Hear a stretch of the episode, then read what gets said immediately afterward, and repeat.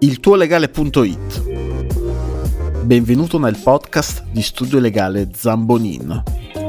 Problemi legali complessi spiegati in modo semplice dai tuoi avvocati. www.iltuolegale.it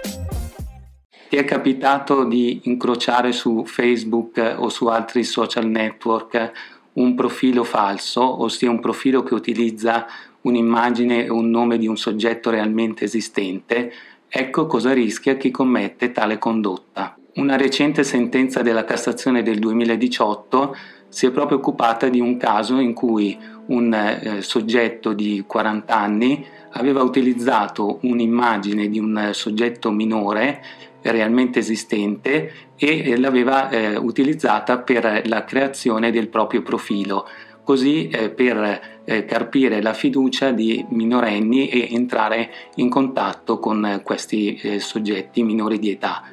Il, la Cassazione ha eh, qualificato eh, questa condotta con il reato di sostituzione di persona previsto dall'articolo 494 del codice penale che prevede una pena fino a un anno di reclusione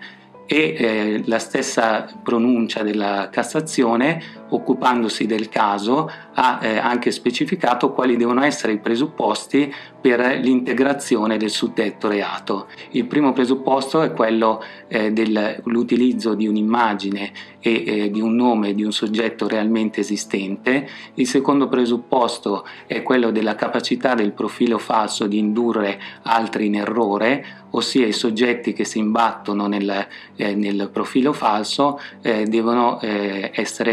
eh, tratti in errore, cioè essere convinti eh, di eh, entrare in contatto con una persona di minore età, al contrario di quanto invece accadeva effettivamente. E poi l'ultimo eh, presupposto è quello della eh, realizzazione di un vantaggio che eh, può essere anche un vantaggio eh, non necessariamente di natura economica. Nel caso in questione il eh, soggetto infatti eh, attraverso la creazione di questo falso profilo eh, tendeva a eh, entrare in contatto e quindi ad acquisire la fiducia di soggetti che diversamente qualora avessero conosciuto effettivamente la sua età non l'avrebbero nemmeno preso in considerazione. Il tuo legale.it Problemi legali complessi spiegati in modo semplice dai tuoi avvocati. www.iltuolegale.it